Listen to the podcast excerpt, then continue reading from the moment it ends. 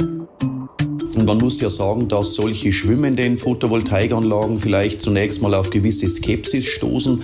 War auch bei mir so, aber ich habe mir das dann angesehen und bin überzeugt, dass das ein sehr guter Beitrag werden kann. Wir wollen jetzt ja nicht auf den Starnberger See oder auf den Ammersee, sondern in unserem Gebiet hier sind diese Baggerseen benutzen, um tatsächlich Strom zu machen. Wenn Energiewende gelingen soll, dann muss man da nochmals ran an diese Parameter, dass man darüber nachdenkt, dass man auch diese Flächen schlussendlich dann zur Energiegewinnung verwenden kann. Besser Leben. Der Bayern 1 Nachhaltigkeitspodcast. Umweltfragen aus dem Alltag und einfache Lösungen. Mit Melita Walam und Alexander Dalmus. Wie können wir nachhaltiger leben, ressourcenschonender, achtsamer und zugleich auch cleverer? Om, das ist Besser Leben und ich bin Melita Wahlam. Wie immer im Duett mit ihr Alexander Dalmus. Hallo, schön, dass ihr dabei seid. Wenn ihr neu seid, herzlich willkommen. Ja. Wenn es euch gefällt, hört später gerne nochmal in unsere anderen Folgen rein. Zum Beispiel, wie gefährlich sind Parabene in Kosmetika? Wie geht Plastikvermeidung? Oder auch, warum Altkleider noch nicht mal mehr für Putzlumpen taugen? Viele Aspekte, jede Menge Themen und wie immer gilt, wir diskutieren hier ganz ohne Scheuklappen, lösungsorientiert und wir sind immer offen für alle Argumente. Und natürlich sind wir auch offen für eure Anregungen, Fragen und Kritik im digitalen Postfach besserleben.bayern1.de, also schreibt uns gerne. Und weil wir uns ja auch hier immer mal wieder mit der Energiewende beschäftigen, den Anforderungen für uns Verbraucher, für die Netze und auch für neue Techniken und Möglichkeiten, die es gibt. Reden wir heute mal über Floating PV, also Photovoltaik auf dem Wasser, schwimmende PV, Floating. Ja, warum das interessant ist? Wolfgang Kämpfle, Photovoltaikunternehmer aus Leipheim von ESS Kämpfle im schwäbischen Landkreis Günzburg, erklärt's. Man kann sich vorstellen, wie äh, ein Floß, auf dem Photovoltaik drauf ist. Das ist die ganz einfache Erklärung. Das wird vom Energieeinspeisegesetz seit zwei Jahren jetzt forciert und bevorzugt, aber die gesetzlichen Regelungen sind sehr, sehr schwierig. Und da sind wir auch schon beim wesentlichen Punkt. Wir haben eine noch relativ neue Technik und zugleich die Möglichkeit, damit effektiv grünen Strom zu erzeugen. Ja, wie und vor allem, wo das funktioniert, darauf gehen wir noch ein. Nur mal so viel. Die Müritz in Mecklenburg-Vorpommern oder das Steinhuder Meer in Niedersachsen sind da nicht für schwimmende Photovoltaikanlagen vorgesehen, gell? Nein, da sollt ihr baden oder auch Sonnenbaden. Wo auf dem Wasser Sonnenenergie überhaupt erzeugt werden soll, das ist sehr klar vorgegeben. Also das gleich mal zur Beruhigung. Ja. Auf der anderen Seite, und das wollen wir für euch mal aufdröseln, wird eine an sich gute Idee, also Photovoltaik, grüner Strom, Klimaziele vom Gesetzgeber so eingeschränkt, dass sie eigentlich schon wieder keinen Sinn macht. Gleichzeitig, denn das Gesetz ist relativ neu, erst seit 2023 in Kraft, will man aber schwimmende Photovoltaik fördern, hat die Ampelregierung in Berlin versprochen und auch festgeschrieben. Verrückt, oder? Wie das kommt, inwiefern da Kommunen, die auf die Energiewende setzen und innovative Unternehmen betroffen sind. Was Wissenschaftler und auch Politiker und Ministerien sagen, wir haben da natürlich nachgefragt. Und darüber reden wir jetzt. Los geht's. Die Faktenlage. Also ich muss zugeben, als du das erste Mal mit Floating PV, also schwimmender Photovoltaik um die Ecke gekommen bist, da habe ich mir gedacht, äh, geht's noch? Jetzt will man da mit hässlichen PV-Modulen den schönen Chiemsee zupflastern oder so schöne Seen wie den Lachersee in Rheinland-Pfalz? Oder, den Scharmützelsee in Brandenburg? Nein, nein, nein. Das sind alles Seen oder Gewässer, die von vornherein schon mal gar nicht dafür in Frage kommen. Auch keine Baggerseen oder sowas wie der große Brombachsee in Mittelfranken, ein Stausee oder der Kospudersee bei Leipzig, ehemals Tagebau, sowas? Nein, nein, nein. Das sind ja alles Naherholungsgebiete, da wird gebadet und entspannt und das ist eine tolle Landschaft dort auch. Solche Gewässer sind außen vor. Das ist eine klare Sache. Aber künstliche Gewässer, ja, geht schon mal in die richtige Richtung. Also schon auch so Stauseen, Baggerseen oder Tagebauseen. Ja, es ist tatsächlich gesetzlich vorgeschrieben, dass nur, ich zitiere mal, weitgehend künstliche Gewässer in Frage kommen. Was heißt weitgehend? Ja, das ist eigentlich äh, so vom europäischen Gesetz abgeleitet worden. Es gibt eben auch Gewässer, die jetzt sagen wir mal nicht künstlich sind, sondern natürlich, aber vom Menschen so bearbeitet worden sind mittlerweile, dass da eigentlich nichts Natürliches mehr übrig ist, um es kurz zu machen. Wir reden hier über ehemalige Kiesgruben, Tagebauseen, ja oft eher eigentlich von Schlammlöchern sozusagen, die keinen ökologischen Wert haben. Also für die die Gemeinden drumherum ohnehin keine Verwendung mehr haben. Genau, brachliegende Gewässer. Und ich glaube, es ist vorab schon wichtig, das nochmal klar rauszustellen, damit da keine Unklarheiten entstehen. Okay, finde ich grundsätzlich gut. Und jetzt kommen wir zum Wesentlichen, weil das ist ja, wir haben es eingangs ganz kurz davon gehabt, als Ergänzung zu verstehen zur Freiflächen-Photovoltaik, oder? Ja, so ist es. Also Photovoltaik braucht es ja dringend für die Energiewende. Einziger ja. Haken, die Erzeugung von Solarstrom benötigt eben viel Platz. Naja, aber wir haben ja auch viele Dächer. Ja, sicher, aber wenn es um größere Flächen geht, sage ich mal, dann geht es eben auch schnell darum, dass eventuell landwirtschaftliche Ackerflächen verloren gehen. Schauen wir mal in den Landkreis Dillingen in Bayern. Ja, die große Kreisstadt Dillingen an der Donau will, wie viele andere Kommunen auch, die Energiewende angehen. Ich habe gesehen, der Strom für viele Haushalte im Landkreis kommt jetzt schon aus Biogasanlagen oder von Photovoltaik auf Dächern und auch von Freiflächen. Voll cool. Ja, und wenn es nach Dillingens Oberbürgermeister Frank Kunz geht, könnte man auch die Fläche eines ausgebeuteten Baggersees im nahegelegenen Kieswerk für schwimmende Photovoltaik nutzen. Mit unseren Donaustadtwerken Dillingen-Lauen vor Ort haben wir schon mehrere Anlagen umgesetzt und würden jetzt gern in den neuen Bereich, in den Floating-Bereich mit einsteigen, können aber mit den jetzigen Rahmenbedingungen absolut nicht arbeiten. Wir gehen gleich darauf ein, warum das so ist. Aber kommen wir jetzt erstmal zum Potenzial von Floating PV. Mhm. Ist das so ein großes Ding? Ich meine, die paar Bagger sehen und so ein bisschen Photovoltaik drauf. Ich meine, steckt da mehr drin, als ich mir jetzt vielleicht vorstellen kann? Naja, also zumindest für kleinere Gemeinden wären diese Floating PV-Anlagen auf eben brachliegenden anliegenden Baggerseen und ähnlichem ein schneller und ich sag mal vergleichsweise einfacher Weg, um Teil der Energiewende zu sein. Okay, wir müssen ja Klimaziele genau. erfüllen. Haben wir ja gesetzlich festgelegt. Richtig, Stimmt. Ja. Und Tagebauseen und Baggerseen, die bieten in Deutschland schon ein beachtliches Potenzial. Also das Fraunhofer Institut ISE in Freiburg, die haben mal das Potenzial für Floating PV in der Bundesrepublik geschätzt, eher konservativ mal geschätzt. Und da kann man dort trotzdem für die in Frage kommenden künstlichen Gewässer auf insgesamt immerhin rund 44 Gigawatt Peak. Aha, also das wäre dann so das Maximum quasi so das 44 Gigawatt. Das ja technische Potenzial weiß mhm. ich aus unserer Folge über Windkraft. Peak genau. ist ja immer das, was im Idealfall möglich wäre. Also Sonne knallt runter, alle Module laufen. Mhm. 44 Gigawatt, ist das viel? Ich frage für einen Freund. Naja, wie man es nimmt. Also Konstantin Ilgen vom Fraunhofer Institut ISE in Freiburg ordnet das mal für uns ein, was man nur in Baden-Württemberg schätzungsweise mit Floating PV an Strom erzeugen könnte.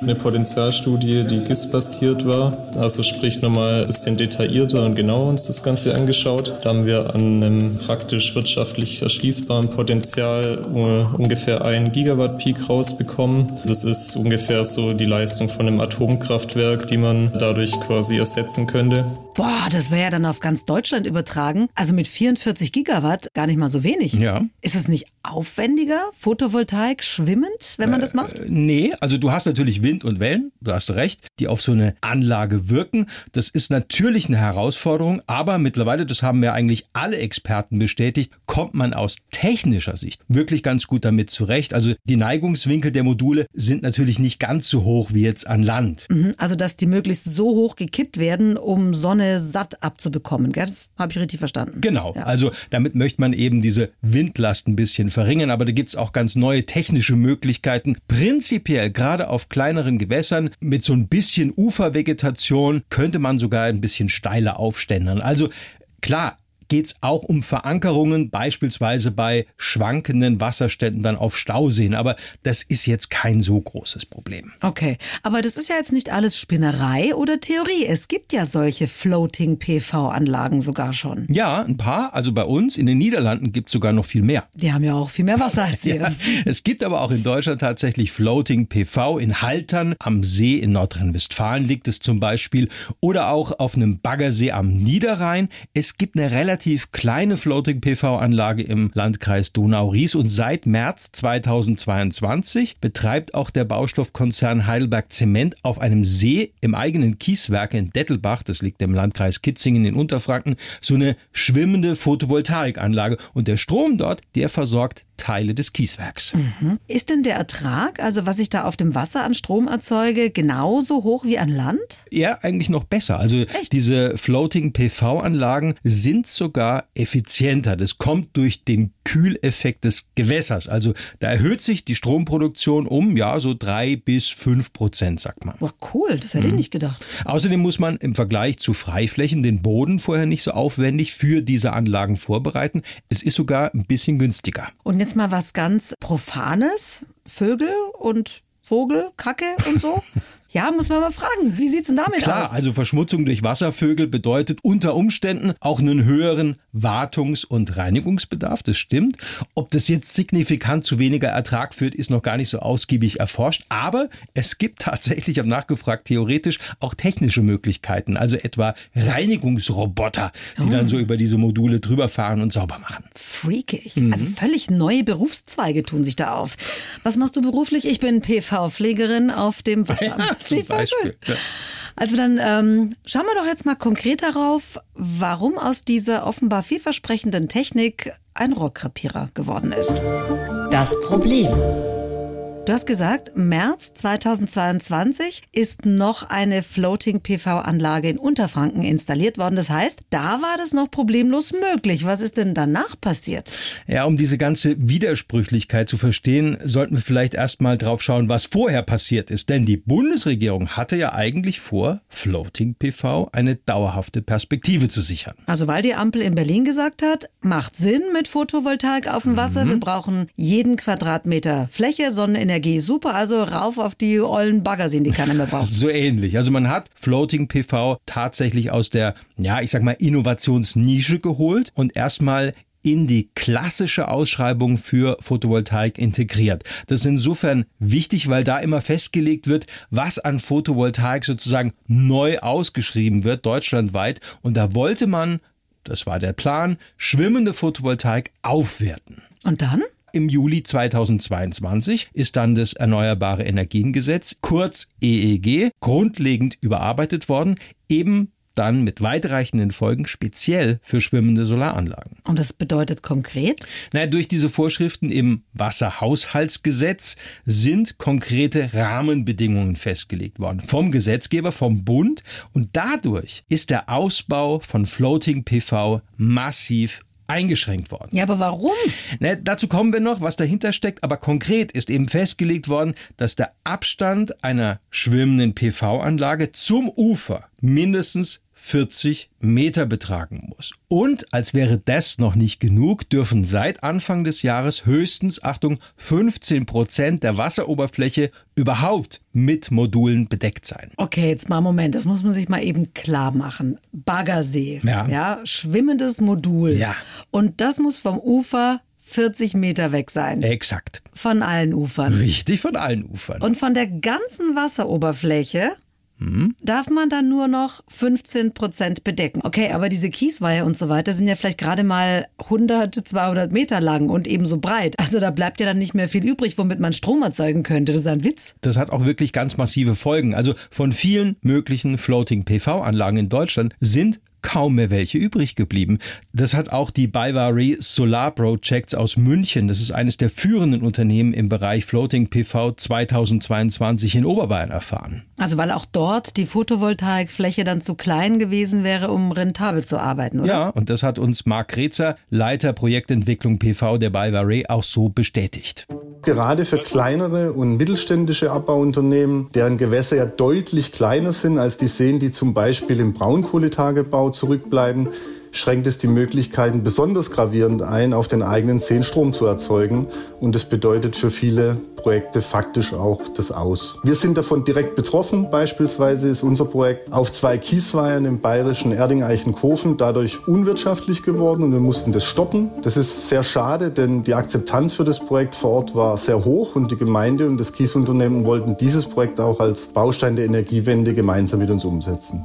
Heißt, das war eigentlich schon alles in trockenen Tüchern. Ja, diese Floating PV-Anlage sollte Strom für ja, bis zu 2500 Haushalte liefern. Das Genehmigungsverfahren war vorbereitet. Die Verträge mit den Kiesunternehmen waren geschlossen und mit der Gemeinde sind die Gespräche schon gelaufen. Oh Mann, ey. Also durch die Auflagen bzw. Einschränkungen des Bundes. Und da kann man jetzt auch nicht von einem tragischen Einzelschicksal sprechen, oder? Nein, nein, das betrifft bis auf wenige große Tagebauseen alle anderen möglichen Gewässer, die für Floating PV in Frage gekommen wären, auch, sagt Marc Kretzer von der Balvarie.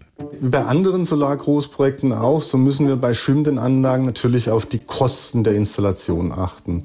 Und es entstehen bei derartigen Projekten, ob jetzt an Land oder auf dem Gewässer, immer gewisse Fixkosten. Die sind mehr oder weniger unabhängig von der Größe des Projektes, wie zum Beispiel die Kosten für die Anbindung ans Stromnetz. Durch die Einschränkungen jetzt werden die Projekte dann aber teilweise so klein, dass sie diese Fixkosten einfach nicht mehr tragen können und die Projekte werden in Summe unwirtschaftlich. Vielleicht eine blöde Frage, aber was macht dann so ein Spezialist für Floating PV, wenn das in Deutschland quasi abgewürgt wird? Naja, der geht woanders hin. Also konzentriert sich wie die Balvaré auf Floating PV-Projekte in den Niederlanden, in Thailand oder auch in Österreich. In Italien oh ist noch was Mann, geplant. Ey. Ja. Die anderen sind uns immer eine Länge voraus. Also genau, da also, läuft's. Ja, Wahnsinn. vor allen Dingen in den Niederlanden, die sind wirklich da ganz weit vorn. Also das soll mal einer verstehen.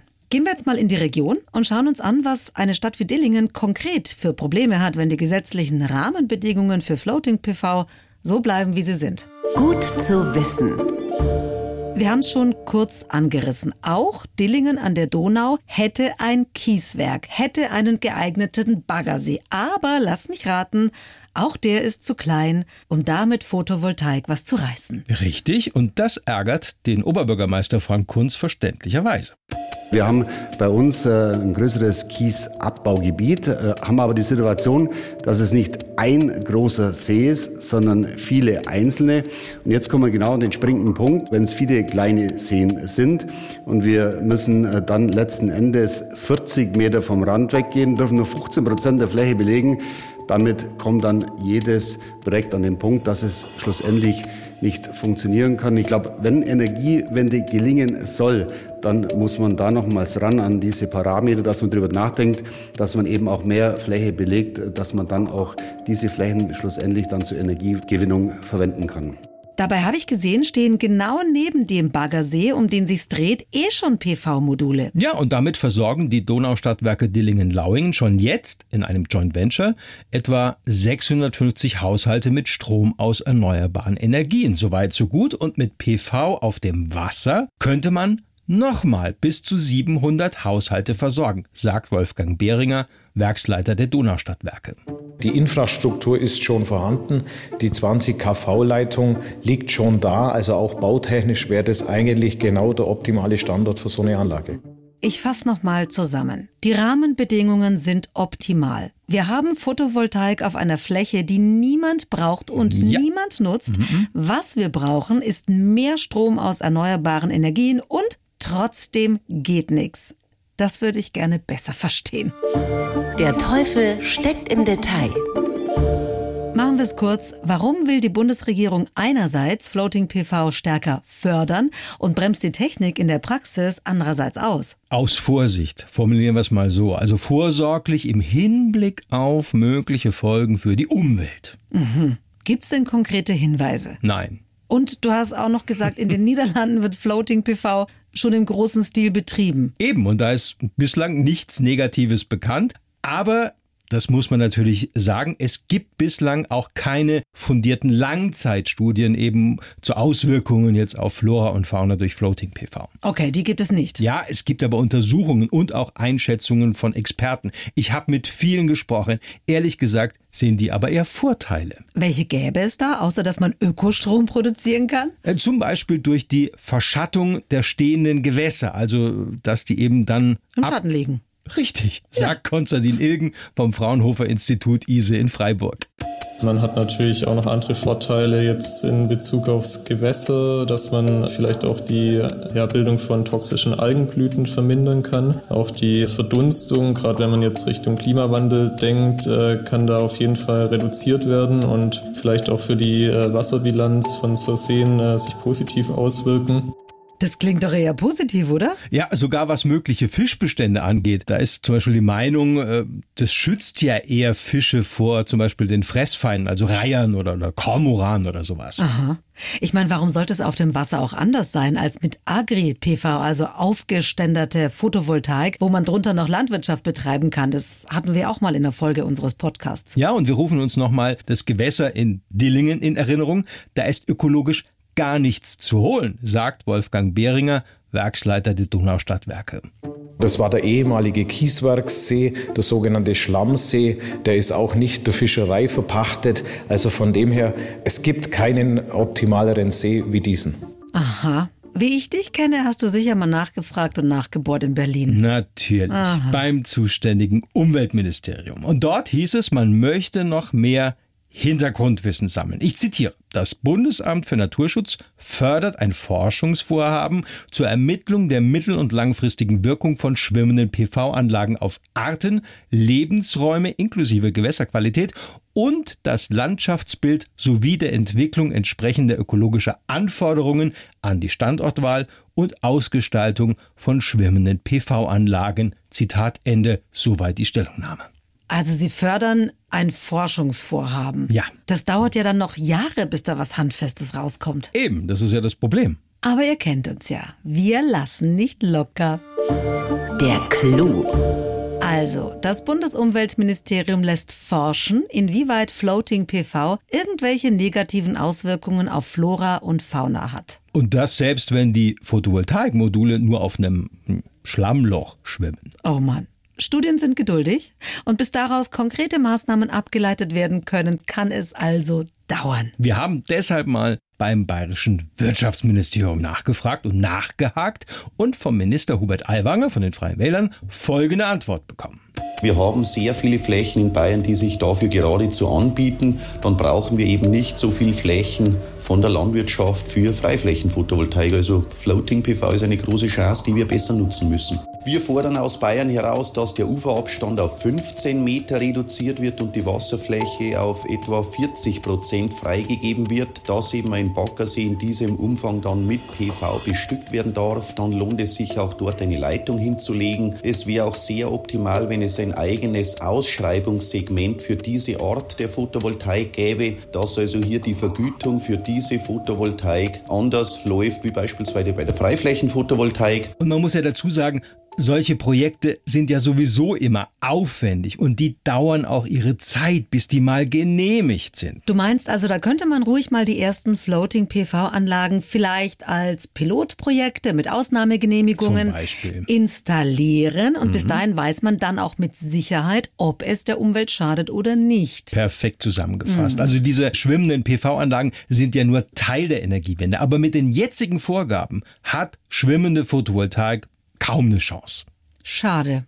Falls ihr noch Anregungen habt oder Vorschläge, dann schreibt uns gerne unter besserleben.bayern1.de und wir können euch auch wirklich sehr den Podcast unserer Freunde von 11KM dem Tagesschau-Podcast empfehlen. Hört doch da mal rein. Wirklich gute Themen. Da wird tiefer gegraben, als es vielleicht im täglichen Nachrichtengeschäft möglich ist. Auch mit vielen Umweltaspekten. Zum Beispiel, wenn es um den Einsatz von Pestiziden auf Apfelplantagen in Südtirol geht. Oder auch immer heiß diskutiert der Einsatz von Gentechnik bei Obst und Gemüse. In 11KM stellen Journalisten und Journalistinnen der gesamten ARD ihre Recherchen vor.